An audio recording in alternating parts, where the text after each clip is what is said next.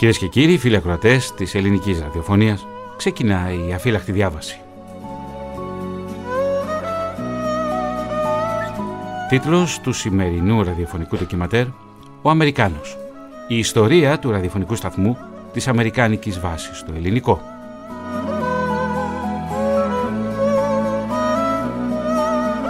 Την εκπομπή σήμερα την κάνουμε με τον Γιάννη Πρίντεζη στον ήχο, στην οργάνωση παραγωγής είναι η Έφη Γενιώτη, στην έρευνα, τεκμηρίωση και παρουσίαση ο Θωμάς Σίδερης.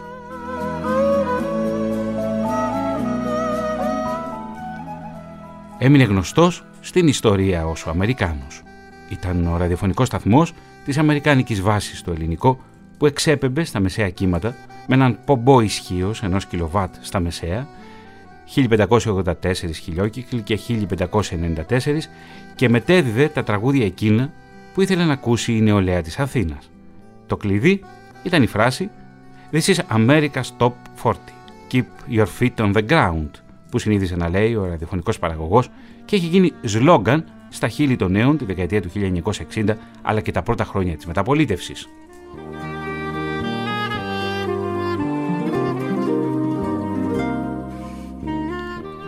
Η αφύλακτη διάβαση ξετυλίγει την ιστορία του ραδιοφωνικού σταθμού που έμαθε στους νέους της Αθήνας τα αμερικάνικα τραγούδια και σημάδεψε την εφηβεία και την ενηλικίωσή τους. Άλλωστε, ο σταθμός αποτελούσε τη μοναδική πηγή ενημέρωσης για τις τελευταίες μουσικές επιτυχίες του αμερικανικού hit parade. Πρόκειται για ένα νοσταλγικό ταξίδι στο χρόνο με την πολύτιμη βοήθεια του ιστορικού παραγωγού του πρώτου προγράμματος Γιάννη Πετρίδη που θα συνδεθούμε μαζί του σε 20 λεπτά από τώρα.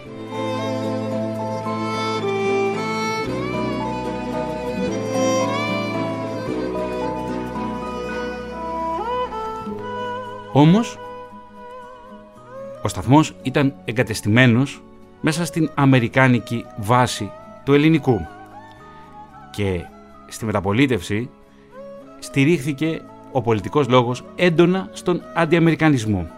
Θα πάμε στη Λάρισα, το ημερολόγιο δείχνει 1974 από το αρχείο της ελληνικής ραδιοφωνίας τηλεόρασης και θα ακούσουμε αυτό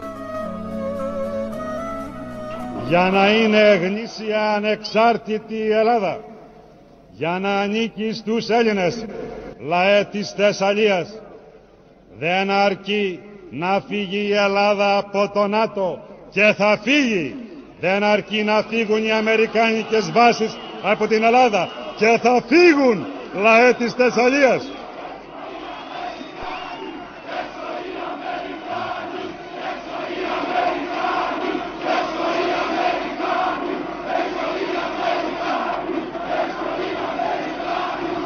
Θα χρειαστεί επίσης λαέ της Θεσσαλίας να λυτρωθούμε από την ξένη και ντόπια ολιγαρχία που καθορίζει την κοινωνική και οικονομική πορεία του έθνους μας. Να πάρει ο ίδιος ο λαός επιτέλους ύστερα από δεκαετίες αγώνων και καταδυνάστευσης στα χέρια του την πατρίδα του να τη φτιάξει όπως εκείνος ποθεί και όπως ποθούν ξένα συμφέροντα και ξένες δυνάμεις.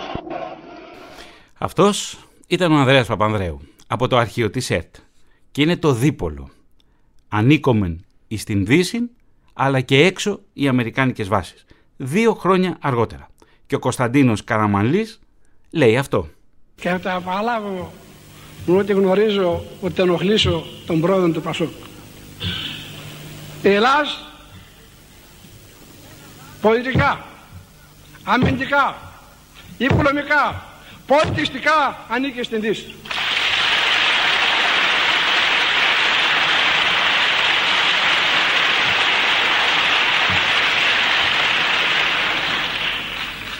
Δεύτερον, διαπραγματεύεται την ένταξή της στην Ευρωπαϊκή Ευρώπη.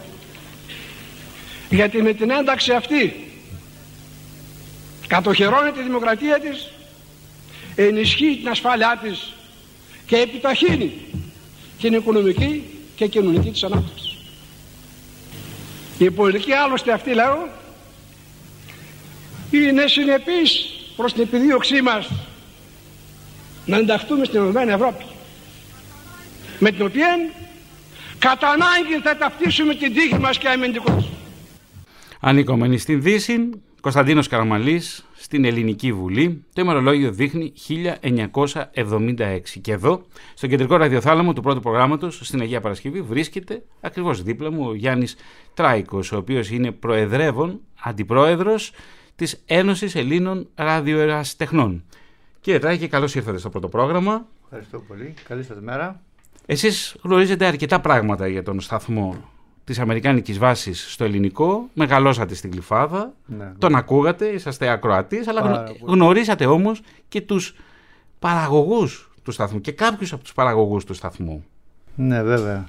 Και τον πρόεδρο εκεί του ραδιοφωνικού σταθμού, έναν ονόματι Άλεξ Μπαπ και τον Μάικ Βίλβερτον, ο οποίος ήταν εκφωνητής που έλεγε Good morning Athens, good morning Γλυφάδα, good morning everybody Λοιπόν, ε, και έβαζα τραγούδια τα οποία άρεσαν γιατί ήταν, είχε παντρευτεί μια γειτόνισά μου την, την Ελενίτσα; Βέβαια, βέβαια, βέβαια, να είναι καλά. Ήταν όμορφο κορίτσι η Ελενίτσα; Ήταν πάρα πολύ όμορφη. Πάρα πολύ όμορφη. Βέβαια, πολλοί Αμερικάνοι παντρευτήκαν αρκετές ε, κοπέλες εκεί από την περιοχή, την Γλυφάδα.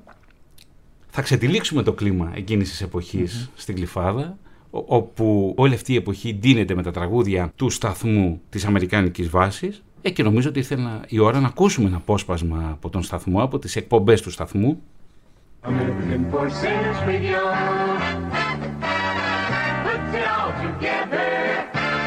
Say, here's the big question of the day. Right here from the Athens Go-Go building, the lavish setting right here at Athene Airport. Why should you buy United States savings bonds? Well, there are two good reasons. One, they help you acquire a down payment for a new home or build for a comfortable retirement. Two, they help Uncle Sam safeguard our freedom for America's security and your own. Buy United States savings bonds, the Star Spangled Savings Plan for all Americans. 64 degrees.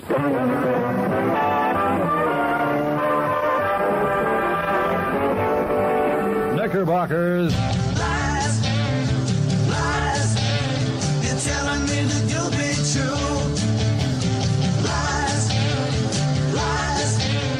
That's all I ever get from you.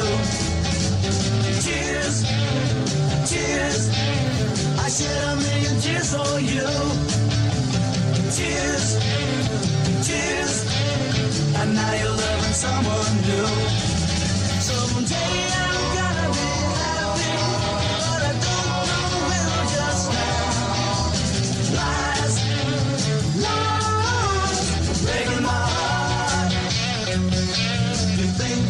you're such a smart girl, and I'll believe what you say. But who do you think you are, girl,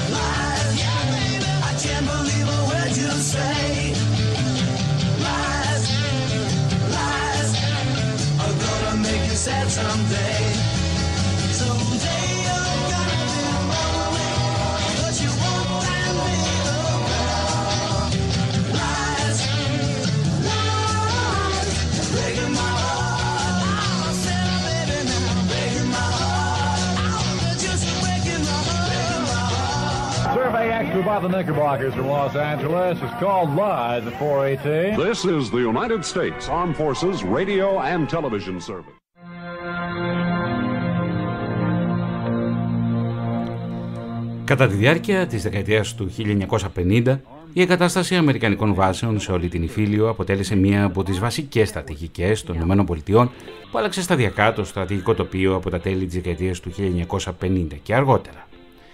Η εισδοχή της Ελλάδας και της Τουρκίας στο ΝΑΤΟ το 1952 αποτέλεσε το πλαίσιο μέσα στο οποίο θα μπορούσε να ευοδοθεί η επιθυμία των ηθινόντων της Αμερικανικής διπλωματίας για τη συγκρότηση της δυτικής αμυντικής περιμέτρου στην περιφέρεια της Σοβιετικής Ένωσης, δηλαδή στο μαλακό υπογάστριο του Ανατολικού Μπλοκ. And the McMurdo weather is as follows for today. Ταυτόχρονα, μέσα στο πλαίσιο της κορύφωσης του ψυχρού πολέμου, στις αρχές της δεκαετίας του 1950, οι ελληνικές κυβερνήσεις, πρώτα του κέντρου, την περίοδο 1950-1952 και έπειτα του στρατηγού Παπάγου 1952-1955, επιζητούσαν τρόπους για την κάλυψη των αμυντικών αναγκών της Ελλάδας. Σύμφωνα με την άποψη των Ελλήνων ηθινόντων, η ύπαρξη αμερικανικού στρατιωτικού προσωπικού στο ελληνικό έδαφος θα καθιστούσε επιτακτική τη στρατιωτική εμπλοκή των Ηνωμένων Πολιτειών σε περίπτωση επίθεσης του Σοβιετικού συνασπισμού, ενώ θα τερμάτιζε και οποιαδήποτε αμφιβολία από την πλευρά των Σοβιετικών για το ενδεχόμενο συμπερίληψης της Ελλάδας στα ανατοϊκά αμυντικά σχέδια, γράφει η εφημερίδα Καθημερινή στις 21 Ιουλίου του 2013.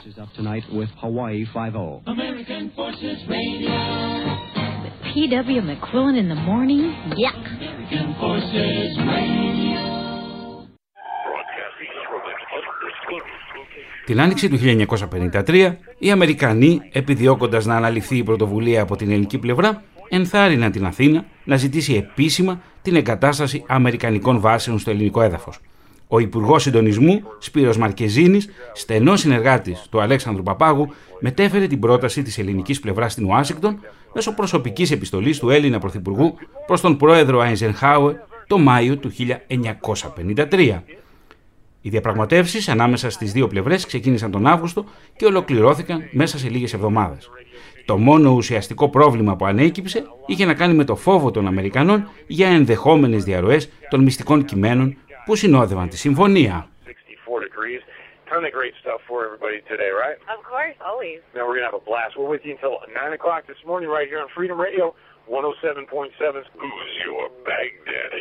great stuff for everybody today, right? Of course, always. Now we're going to have a blast. We're with you until 9 o'clock this morning right here on Freedom Radio 107.7. Who's your Baghdaddy? Today is officially our second day of live radio here in Baghdad. Δια του παρόντος, η ελληνική κυβέρνηση υπό τας προϋποθέσεις και τους όρους τους καθοριζόμενους εν τη παρούση συμφωνία ως και επί τη βάση των τεχνικών συνεννοήσεων μεταξύ των αρμοδίων αρχών των δύο κυβερνήσεων εξουσιοδοτεί την κυβέρνηση των ΗΠΑ να χρησιμοποιεί οδούς σιδηροδρομικάς γραμμάς και χώρους και να κατασκευάζει, αναπτύσσει, χρησιμοποιεί και θέτει εν λειτουργία στρατιωτικά και βοηθητικά έργα εν Ελλάδη ή η αρμόδια αρχή των δύο κυβερνήσεων ήθελον θεωρήσει κατά καιρούς ως αναγκαία δια την εφαρμογή ή την προαγωγή εγκεκριμένων σχεδίων του ΝΑΤΟ. Η κατασκευή, ανάπτυξη, χρησιμοποίηση και θέση εν λειτουργία τιού των έργων θα είναι σύμφωνος προς συστάσεις, τύπους και οδηγίας της οργανώσεως της Βόρεια Ατλαντικής Συνθήκης, όπου αυτή είναι εφαρμόσιμη.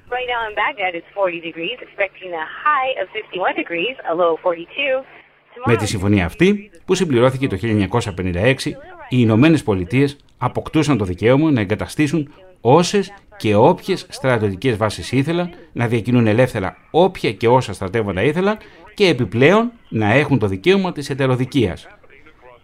Είμαι ευτυχής και περήφανος, θα δηλώσει εκείνη τη χρονιά ο Πρωθυπουργός Αλέξανδρος Παπάγος. This is the quiet time. Και εδώ μια από τις διασημότερες εκπομπές του δικτύου των ραδιοφωνικών σταθμών των Αμερικανικών στρατιωτικών δυνάμεων. Midnight in Europe.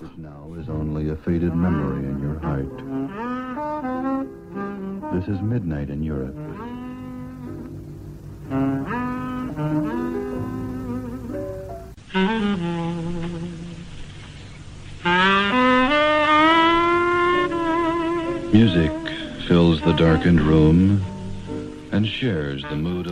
Την άνοιξη του 1953, οι Αμερικανοί, επιδιώκοντας να αναλυθεί η πρωτοβουλία από την ελληνική πλευρά, ενθάρρυναν την Αθήνα να ζητήσει επίσημα την εγκατάσταση Αμερικανικών βάσεων στο ελληνικό έδαφος.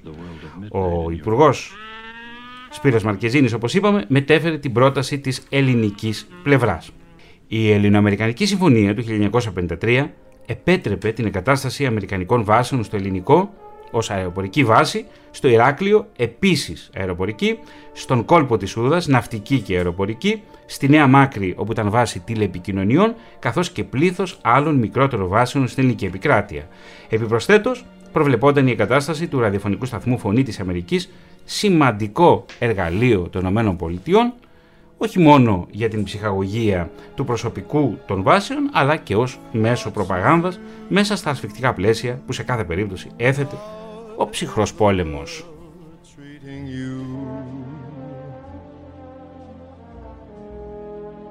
Και από τα μεσάνυχτα στην Ευρώπη, αυτή τη διάσημη εκπομπή, ακούμε τον Frank Sinatra What's New; Σε γενικές γραμμές, οι κεντρώες δυνάμεις της αντιπολίτευσης, κόμμα φιλελευθέρων, ΕΠΕΚ, αποδέχθηκαν το πνεύμα της συμφωνίας, αλλά εξέφραζαν σοβαρές διαφωνίες για διάφορα επιμέρους ζητήματα. Μόνο η ΕΔΑ, μεταξύ των κοινοβουλευτικών κομμάτων, καταδίκασε απερίφραστα τη συμφωνία και μίλησε για έμπρακτη υποδούλωση της Ελλάδας στους Αμερικάνους. We haven't met since then. Και πάμε στα 1954. Ο Αλέξανδρος Παπάκος μεταβαίνει με τρένο στο Παρίσι και μιλά στην διάσκεψη της Βορειοατλαντικής Συμμαχίας.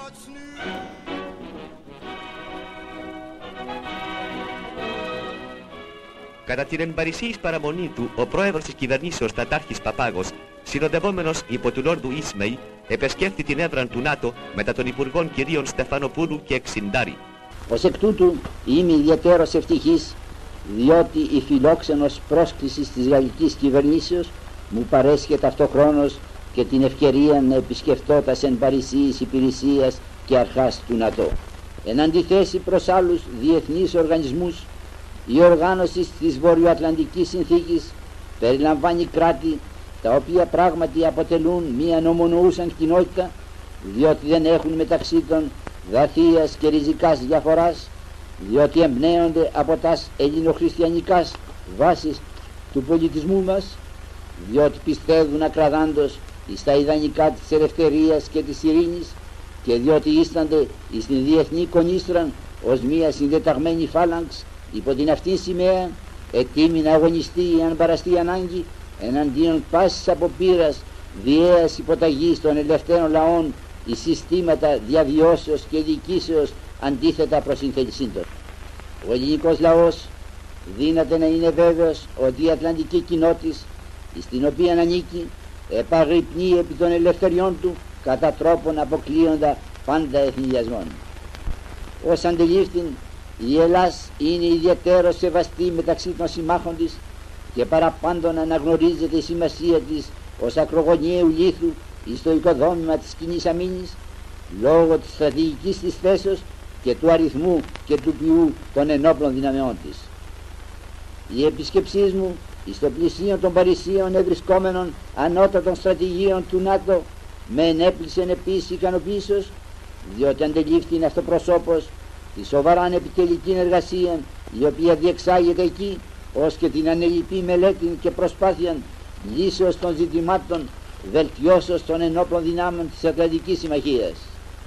Η προσφυλωσής μας στη Συμμαχία ταύτην, παρόλα στα οικονομικά θυσία σας οποία συνεπάγεται και των οποίων βεβαίως δεν θα πάψουμε να επιδιώκουμε των περιορισμών, καθό μέτρων θα επέτρεπον τούτο επεριστάσεις, οφείλει να παραμείνει ως άρθρον πίστεως εν τον καθορισμό της εξωτερικής πολιτικής της Ελλάδος. Και τώρα θα ακούσουμε ένα τραγούδι που επέλεξε ο Γιάννης Πετρίδης για την εκπομπή. Είναι από τα δημοφιλέστερα τραγούδια της δεκαετίας του 1950, όμως η πιο δημοφιλής ηχογράφηση του τραγουδιού είναι από τον Μπόμπι Βίντον και έφτασε στο νούμερο 1 του Billboard στις 21 Σεπτεμβρίου του 1963.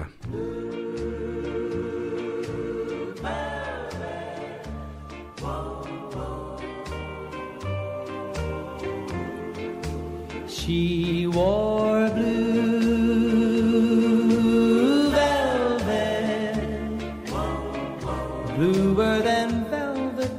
the night, softer than satin was the light from the stars. She wore blue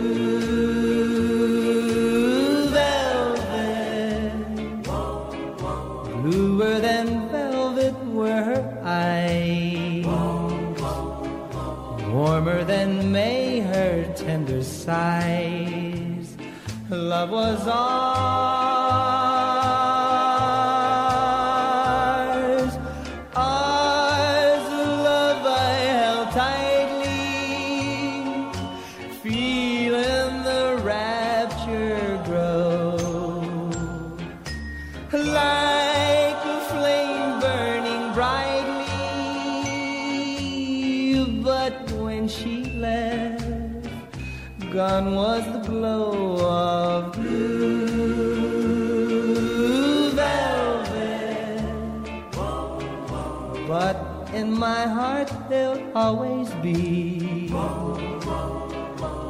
Precious and warm a memory through the years, and I still can see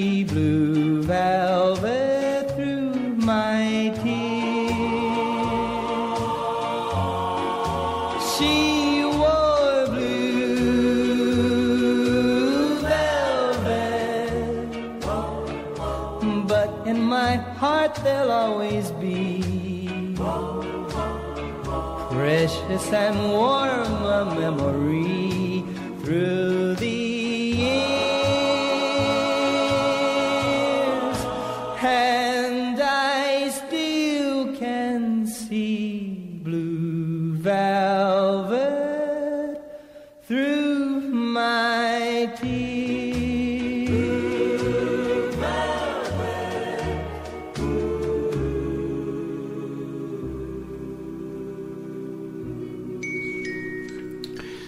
Μπιλ Άντερσον ήταν από τους δημοφιλέστερους Dick Jockey της Αθήνας στα μέσα δεκαετίας του 1960 όταν υπηρετώντας τη θητεία του στον Αμερικανικό ραδιοφωνικό σταθμό των ενόπλων δυνάμεων των ΗΠΑ γνωστός και ως AFRS.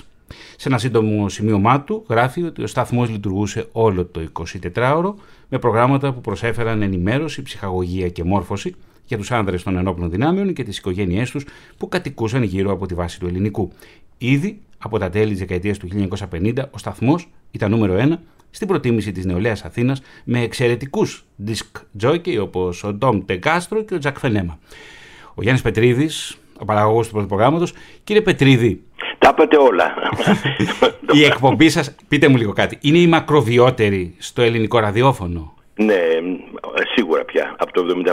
Εκτός από εκείνο το διάστημα των δύο χρόνων, πότε ήταν της Δέριτ, που είχε διακοπεί. Κύριε Πετρίδη, καταρχήν εγώ δεν είμαι τίποτα για να, για να τα πω όλα. Εσείς είστε εδώ. Ε, θέλω να πω... Θέλω ε, να σας πω, ναι. επειδή βάλατε το τραγούδι αυτό Ναι, ναι. και πολύ σωστά είπατε, γιατί όταν ακούω τραγούδια εμένα με ενδιαφέρει να λέω την ιστορία τους σε δύο, σε δύο γραμμές.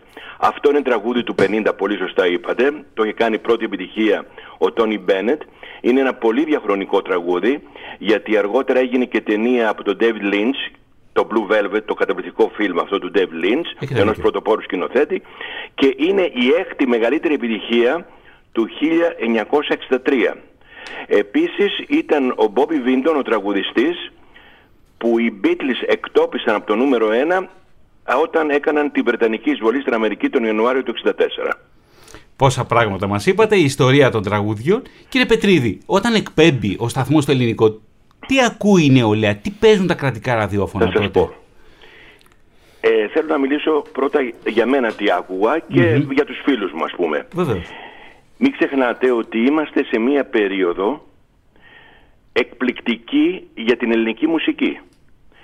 Αρχές δεκαετίας του 60 έχουμε όλο το θησαυρό να γεννιέται στη χώρα μας από τους μεγαλύτερους συνθέτες που έχει γνωρίσει αυτή η χώρα Χατζηδάκης, Θεοδωράκης, λίγο αργότερα ο Ξαρχάκος, το νέο κύμα Sky εκείνη την εποχή, ο Σαββόπουλος, λίγο αργότερα από αυτούς, στο δεύτερο μισό Της δεκαετίας του 60.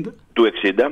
Άρα λοιπόν εδώ η μουσική στην Ελλάδα όπως και σε άλλες χώρες ήταν κάτι σαν ε, να, ένας εξωγήινος να έστειλε κάποια μηνύματα και αυτό το φαινόμενο α, της σπουδαίας μουσικής να είναι ένα φαινόμενο σε πολλές χώρες και στην Ιταλία και στην Γαλλία και στην Αμερική βέβαια. Έτσι λοιπόν ένας νέος, εγώ προσωπικά, ε, άκουγα το δεύτερο πρόγραμμα, το οποίο ήταν εξαιρετικό εκείνα τα χρόνια. Ε, είχε, είχε εκπομπές, ας πούμε, για το ξένο ρεπερτόριο από μια εξαιρετική παραγωγό που λεγόταν Αντώνια Καράλη ή επίσης θα σας πω ότι ο Μίμης Πλέσας, ο γνωστός, με σπουδαίος συνθέστη μας, έκανε εκπομπή που παρουσίαζε ξένα τραγούδια, αυτόν ακούγαμε, αλλά αυτό για κάποιους που ψάχναμε να, την επικαιρότητα δεν μας έφτανε γιατί οι εταιρείες τότε ε, καθυστερημένα ή καθόλου δεν κυκλοφορούσαν τους δίσκους. Και ψάχναμε να βρούμε τρόπους να ακούσουμε τη μουσική που ήταν πραγματικά επιτυχία εκείνη τη συγκεκριμένη εποχή. Εγώ σας μιλάω τώρα για αρχές δεκαετίας του 60 που άκουγα εγώ. Έτσι λοιπόν θα έλεγα ότι ο Αμερικάνικος για μια μερίδα των νέων εγώ τον έμαθα όταν πήγαινα ε, στις, ε, τελευταί- στις, τα- στο γυμνάσιο Στις τελευταίες τάξεις του και, γυμνασίου. και ε, σε ένα από τα Ινστιτούτα που μάθαινα αγγλικά, ό,τι αγγλικά μαθαίναμε τότε, κάποια συμμαθήτριά μου εκεί μου είπε να ακούσει αυτόν τον σταθμό. Δηλαδή ήταν κάτι όπως θα έλεγα τώρα είναι το διαδίκτυο που προηγείται ε, ε, μ, στις επιτυχίες η νεολαία ακούει πολύ πιο γρήγορα μέσα από το διαδίκτυο σήμερα τα τραγούδια που γεννιούνται από ό,τι από τους ραδιοφωνικούς σταθμούς στην Ελλάδα. Αυτό είναι γεγονός, αναμφισβήτητο. Κάτι τέτοιο ήταν ο Αμερικάνικος. Ή οι σταθμοί που παρακολουθούσαμε σιγά σιγά, εγώ ας πούμε, ο συνεργάτης μου για χρόνια, ο Κώστας Ζουγουρής, ψάχναμε να βρούμε σταθμούς όπως το, Ra- το Radio Luxembourg που μετέδιδε τα τραγούδια της ε, εβδομάδας ας πούμε. Έτσι λοιπόν για μας, για μία μερίδα, ε, δεν μπορώ να υπολογίσω πόσο μεγάλη ήταν αυτή η μερίδα, ήταν μία ε, ε, ακτίδα ας πούμε για να, φωτός για να μάθουμε τα καινούργια τραγούδια γιατί το ραδιόφωνο, το δεύτερο πρόγραμμα παρόλο που το ευγνωμονώ για αυτά που άκουσα γιατί έπαιζε και Ιταλικά και ε, Γαλλικά. Και ευτυχώς που μεγάλωσα ακούγοντας ένα τέτοιο ραδιόφωνο και παράλληλα που πηγαίνοντας στις συναυλίες στο Θοδωράκι, το έχω πει και σε ένα ντοκιμαντέρ που έχει γίνει, ε, ενώ στις αρχές της δεκαετίας του 60 πήγαινα στις φοβερές συναυλίες που έκανε ο Μίκης Θοδωράκης, απ' την άλλη άκουγα Αμερικάνικο σταθμό για να μάθω τα καινούργια τραγούδια, ε, νομίζω ότι ένα μέρος από αυτή τη γενιά είχε ένα πλουραλισμό στη μουσική και ε, έχει πολύ περισσότερες γνώσεις ίσως από αυτές που μπορεί να, να νομίζουν ότι δίνει τώρα το διαδίκτυο. Και περισσότερα ίσως ακούσματα. Ε, θυμάστε, κύριε Πετρίδη, κάποιους από τους παραγωγούς του σταθμού, οι οποίοι ήταν Και στατοτικοί. αυτούς τους δύο που είπατε. Ναι. Αυτοί οι δύο ήταν οι vedette, ήταν οι- τα μεγάλα ονόματα. Επίσης εγώ έγινα φανατικός οπαδός το 1970 Ναι. Ε, μιας εκπομπής που είναι αυτή που με επηρέασε περισσότερο αν μπείτε στο διαδίκτυο και την ακούσετε γιατί υπάρχουν ανεβασμένες τις εκπομπές λεγόταν American Top 40 χρησιμοποιήσατε αυτό που είπατε ε, ε, ένα, ένα μικρό στην εισαγωγή σας είπατε keep your feet on the ground Ακριβώς, ακριβώς, ναι. ναι. Αυτό ήταν το σλόγγαν του Casey Kasem. Εγώ θα μπορούσα να πω ότι επηρεάστηκε απόλυτα από αυτόν τον εκφωνητή που δεν ήταν σαν τους άλλους τους δύο που είναι περισσότερο entertainment, οι, οι, οι τρέχοντες ας πούμε, αλλά αυτός έκανε μια εκπομπή με χιλιάδες πληροφορίες. Δηλαδή, αυτά που σας είπα πριν από δύο λεπτά α, για το Blue Velvet, έλεγε για τραγούδια. Και εκεί εγώ στήριξα την καριέρα μου. Δεν στηρίχτηκα να παίζω τραγούδια. Με ενδιέφερε η ιστορία του τραγουδιού. Πώς το έγραψε ο συνθέτης, τι έχει κάνει, πότε έχει ακουστεί, τι έκανε ο στιχουργός. Κύριε Πετρίδη, Και στο κάνετε ελληνικό ένα δεν το μουσικό, ξέρω. μουσικό ντοκιματέρ κάθε μέρα και αυτό είναι εξαιρετικά δύσκολο. Ναι, είναι γιατί να σας πω, δεν είναι, είναι, είναι δύσκολο. Αν αγαπάς, δεν είναι δύσκολο. Γιατί μεγάλωσα ακούγοντας πολλές διαφορετικές μουσικές, όσο αγαπούσα τα τραγούδια του Θοδωράκη, και άκουγα την τραπετσόνα και έλειωνα ας πούμε τότε ή το βράχο βράχο στον καημό μου αγαπούσα και το Blue Velvet που ακούσατε ή τους Beatles. Το ίδιο ήταν για μένα. Δηλαδή ε, δεν περιορίστηκα να πω «Α, το ροκ είναι το ροκ, όχι η μουσική των μαύρων». Εγώ τη μουσική των μαύρων την έμαθα από τον Αμερικάνικο, που δεν πεζόταν στην Ελλάδα. Εκείνη την εποχή έβγαινε η Motown. Αυτά ήταν άγνωστα πράγματα, αργότερα γίνανε γνωστά. Κύριε Πετρίδη, σήμερα στη γενιά του Spotify αυτός ο σταθμός θα μπορούσε να έχει θέση; Ή ένας Ε, παρόμοιος όχι, σταθμός; δεν έχει, δεν έχει. Δεν νομίζω ότι έχει. Είναι πολύ διαφορετική πια η διανομή της μουσικής. Αν ρωτήσετε παιδιά, εγώ ρωτάω πάντα όπα- όταν βγαίνω και μπορώ ας πούμε και βλέπω μια παρέα παιδιών 17-18 ετών ε, να τους ρωτήσω από πού ενημερώνονται, λέει εμείς δεν- ο, ραδιόφωνο τι ακούτε, τους λέω όχι δεν ακούμε, λέω ούτε ιδιωτικούς τίποτα, όχι εμείς ενημερωνόμαστε από το YouTube, από το Spotify και από τα διαδίκτυα και οι φίλοι μας μας δίνουν τραγούδια να τα ακούσουμε όπως κάναμε παλιότερα που δίναμε μια κασέτα σε ένα φίλο μας για να ακούσει τα τραγούδια. Δεν ακούνε ραδιόφωνο.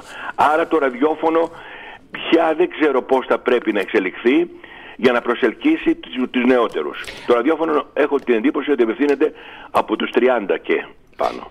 Κύριε Πετρίδη, αμέσως μετά, μόλις κλείσουμε, θα ακούσουμε το Runaway. Πείτε μας δύο λόγια για αυτό το τραγούδι. Αυτό είναι ένα από τα σπουδαιότερα τραγούδια της δεκαετίας του 60.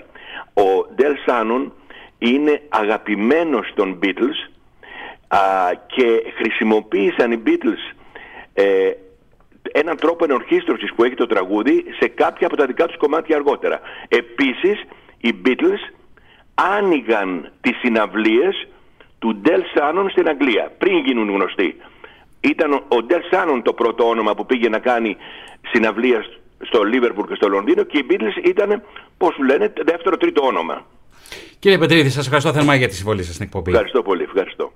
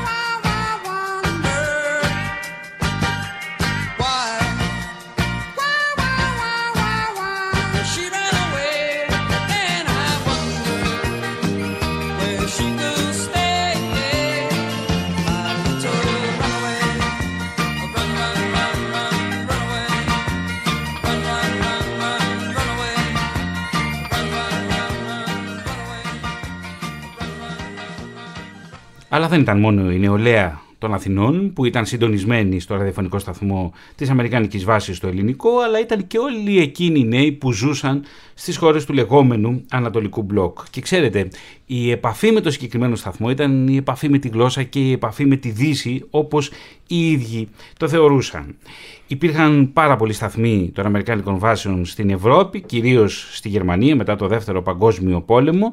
Επισήμως η Αμερικάνικη Υπηρεσία Ραδιοφώνου ιδρύθηκε στην καρδιά του Δευτέρου Παγκοσμίου Πολέμου το 1942 και αργότερα ιδρύθηκε τη δεκαετία του 1950, προσθέθηκε μέσα και το κομμάτι της τηλεόρασης.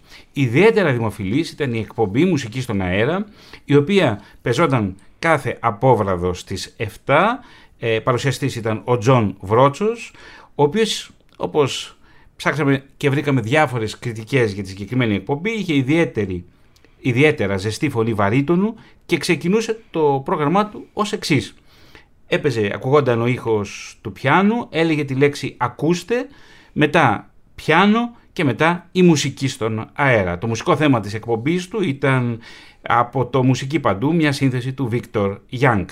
Επίσης δημοφιλείς ήταν οι ζωντανές παραστάσεις της κλασικής μουσικής αλλά και μουσικές ε, jazz από την 7η Συμφωνική Ορχήστρα του Σάμουελ Χάνς Άτλερ όπου γνώρισε πολύ μεγάλη καριέρα η συγκεκριμένη ορχήστρα μετά τον Δεύτερο Παγκόσμιο Πόλεμο. Σημαντική όμως παρουσία είχαν οι Αμερικανοί και στη Γαλλία, όπου εξέπεμπαν περίπου 12 σταθμοί εντός της γαλλικής επικράτειας, αμερικανική σταθμοί εντός βάσεων δηλαδή, και φυσικά στο, στην Κορέα και στο Βιετνάμ. Όταν ξέσπασε ο πόλεμος στην Κορέα, ο στρατός, ο Αμερικανικός στρατός εγκατέστησε το ραδιοφωνικό πομπό στη Σεούλ, στο Μπάντο Hotel, που είναι το παλιό αμερικάνικο ξενοδοχείο American Embassy. Και φυσικά στον πόλεμο της Κορέας έπαιξε και σημαντικό ρόλο. Όμως, μια και βρισκόμαστε δεκαετία του 1950, ακούσαμε τον Αλέξανδρο Παπάγο, ο οποίος μίλησε στο ΝΑΤΟ και επιβεβαίωσε ότι η Ελλάδα είναι στραμμένη προς τη Δύση. Αλλά ο Παπάγος δεν μένει όμως στο Παρίσι και κάποια στιγμή επιστρέφει σιδηροδρομικός στην Αθήνα όπου τον περιμένουν οι οπαδοί του.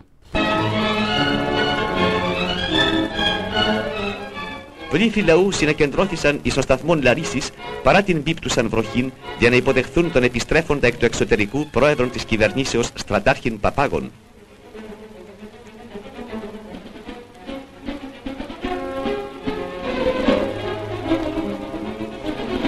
Τα εργατικά σωματεία με τα σημαία και τα λάβαρα και πλήθος εργαζομένων γυναικών έλαβαν μέρος στην παλαϊκή υποδοχήν.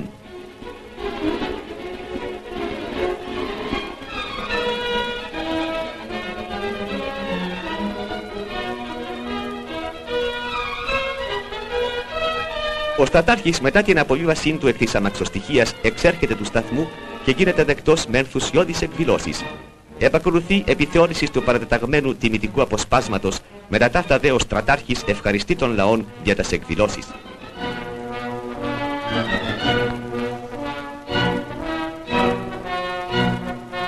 Η αποχώρησης του κυρίου Πρωθυπουργού εκ του σταθμού εγένετο υπό τας αυτάς ζωηράς εκδηλώσεις με τας οποίες εσημειώθη και η διέλευση των μελών της κυβερνήσεως.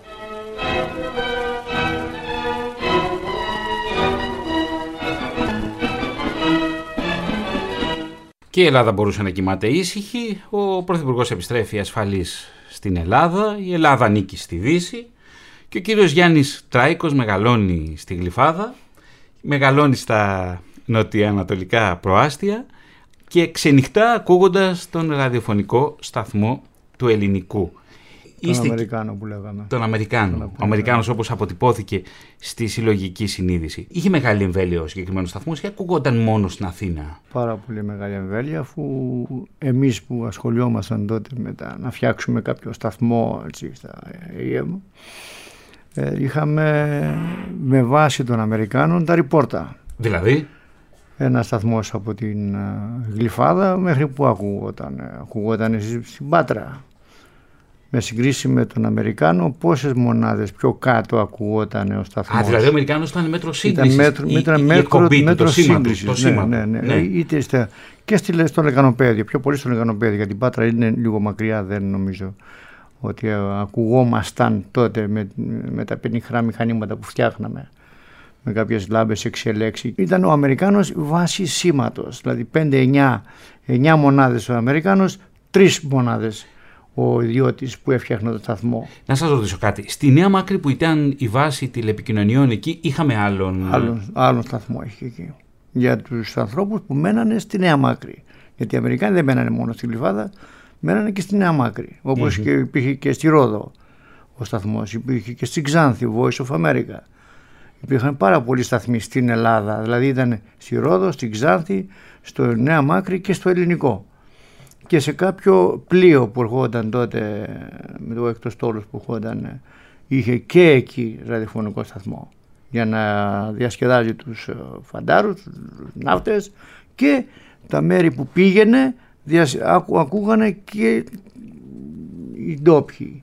Δηλαδή στο Φάλιρο, ας πούμε, ακούγανε τον Αμερικάνο που ήταν μέσα στο υπεροκειάνιο, το αεροπλανοφόρο. Πώς ήταν ε, η- το κλίμα της εποχής με όλους αυτούς τους Αμερικάνους της βάσης γύρω που κατοικούσαν κυρίως στην Γλυφάδα. Ήταν πολύ ζεστό το κλίμα μεταξύ των Ελλήνων και των Αμερικάνων. Βέβαια υπήρχαν και τα τράπελα εκεί στα μπαράκια γιατί τότε η Γλυφάδα ήταν ε, γεμάτα μπαρ που πηγαίνανε και ξενοδοχεία. Τα λεγόμενα Αμερικάνικα. American bar και τα American λοιπά. bar.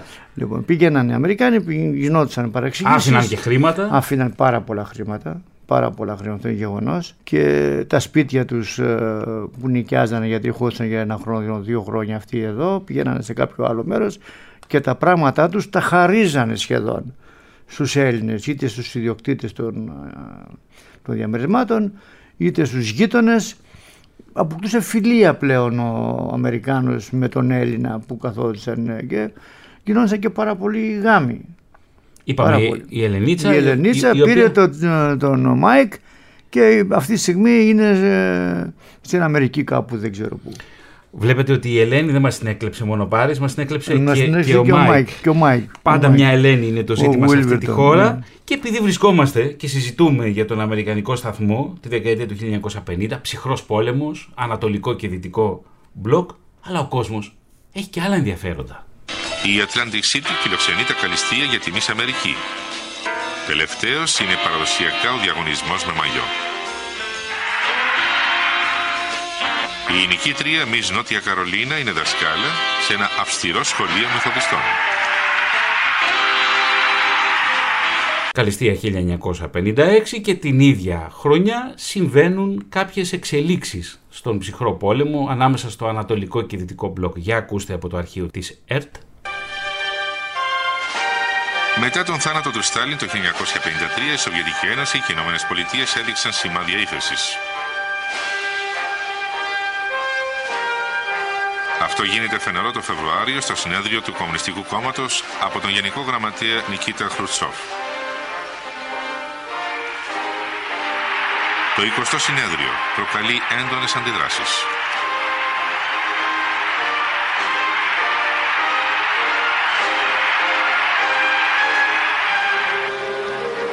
Επί τέσσερις ώρες ο Χρουτσόφ καταγγέλει την προσωπολατρία μαζί με τα εγκλήματα και τα σφάλματα του Στάλιν.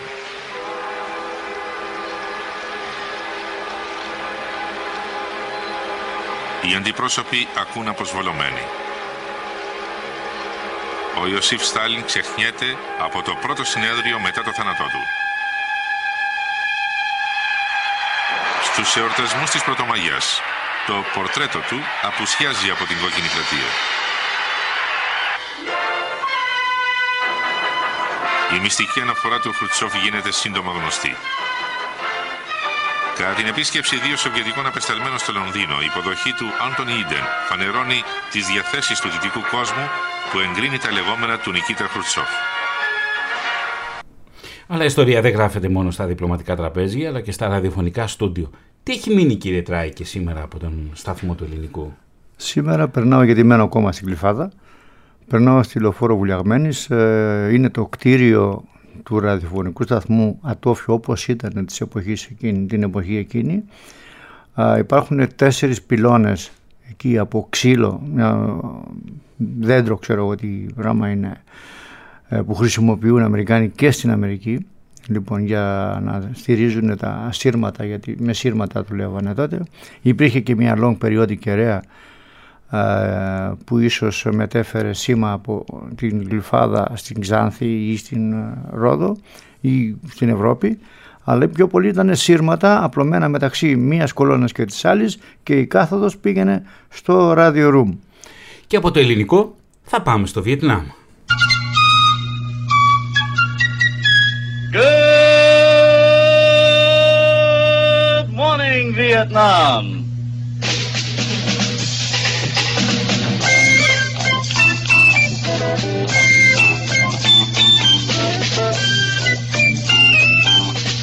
Our time is 19 minutes, 19 after 6 o'clock in the morning. We have all kinds of good music for everybody. on this Dawn Buster for a Monday morning. Hope you'll come along and join us. This is your host, Army Specialist Kramer Has, the record man. Είστε προεδρεύων αντιπρόεδρο στην Ένωση Ελλήνων Ραδιοεραστεχνών. Τι ακριβώ κάνουν οι ραδιοεραστέχνε στην Ελλάδα, πώ βοηθούν, α πούμε, πρακτικά. Ε, είναι ένα χόμπι σε όλο τον κόσμο και, και, Αμερικάνοι, και ο Αμερικάνος ήταν ο πρόεδρος τότε και ο εκμοντής ήταν SB0 α Τσάλι. Λοιπόν, εγώ είμαι στο Σύλλογο Ελλήνων Ραδιοεραστεχνών Βοηθάτε στον εντοπισμό χαμένων προσώπων. Βοηθάμε βεβαίως. Σε, σε έκτακτα φυσικά φαινόμενα, σεισμούς. Σεισμούς έχουμε λάβει. Εγώ προσωπικά έχω λάβει μέρος και στην ε, Καλαμάτα. Είχαμε πάει στο σεισμό της Καλαμάτας. Στο ναι. σεισμό της Καλαμάτας. Έφυγε κλιμάκιο και πήγε και στο Ερμπεγίν, στην Τουρκία, τότε που είχε γίνει.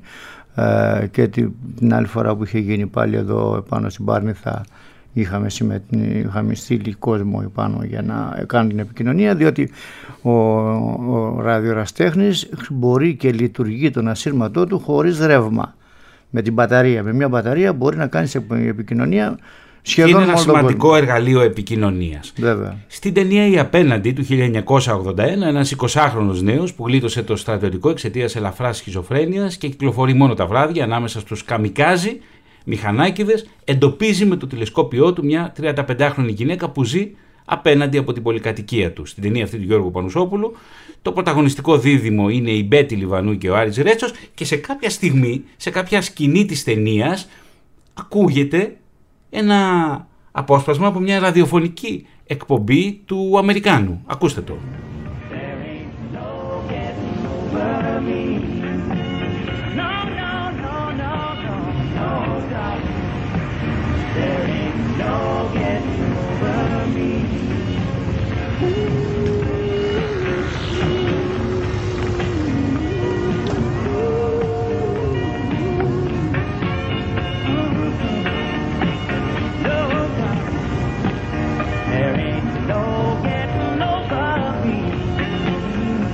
720 prime time with Ronnie Millsap and Ain't No Getting Over Me. About 82 degrees outside under partly cloudy skies with a chance of scattered rain showers tonight.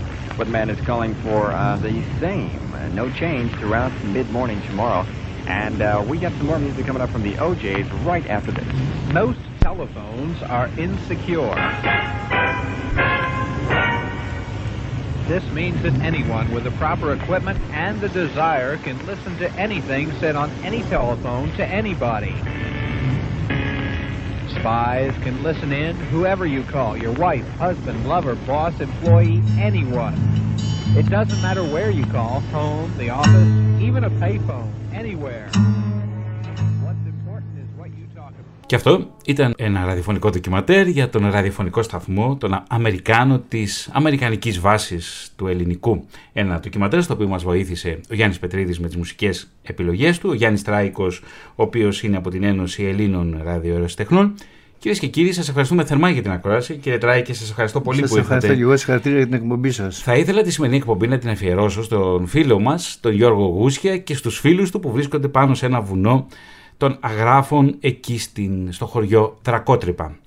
Στην οργάνωση παραγωγής ήταν η Έφη Γιαννιώτη, στην τελική ρύθμιση του ήχου Γιάννης Πρίντιση, στην έρευνα, τεκμηρίωση και παρουσίαση ο Θωμάς Σίδερης. Και θα κλείσουμε το σημερινό ραδιοφωνικό ντοκιματέρ με δύο τραγούδια, δύο επιλογές του Γιάννη Πετρίδη. Το πρώτο, All I Have to Do is Dream με τους Everly Brothers και το δεύτερο, Be My Baby με τους Ronettes. We'd like to slow the tempo down just a little bit and do a ballad. We do hope you remember it, one called All I Have to Do is Dream.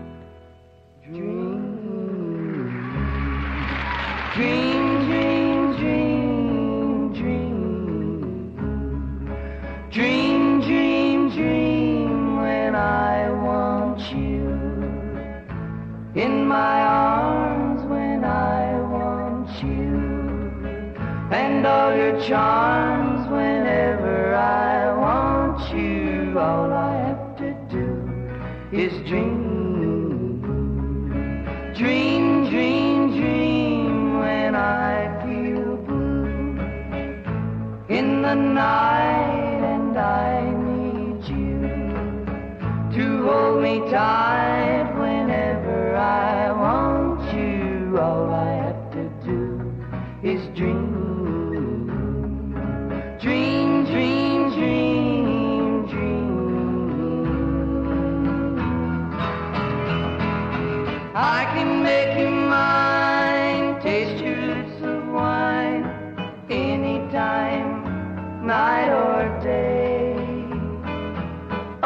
trouble is, gee whiz, I'm dreaming my life away. I need you so that I could die.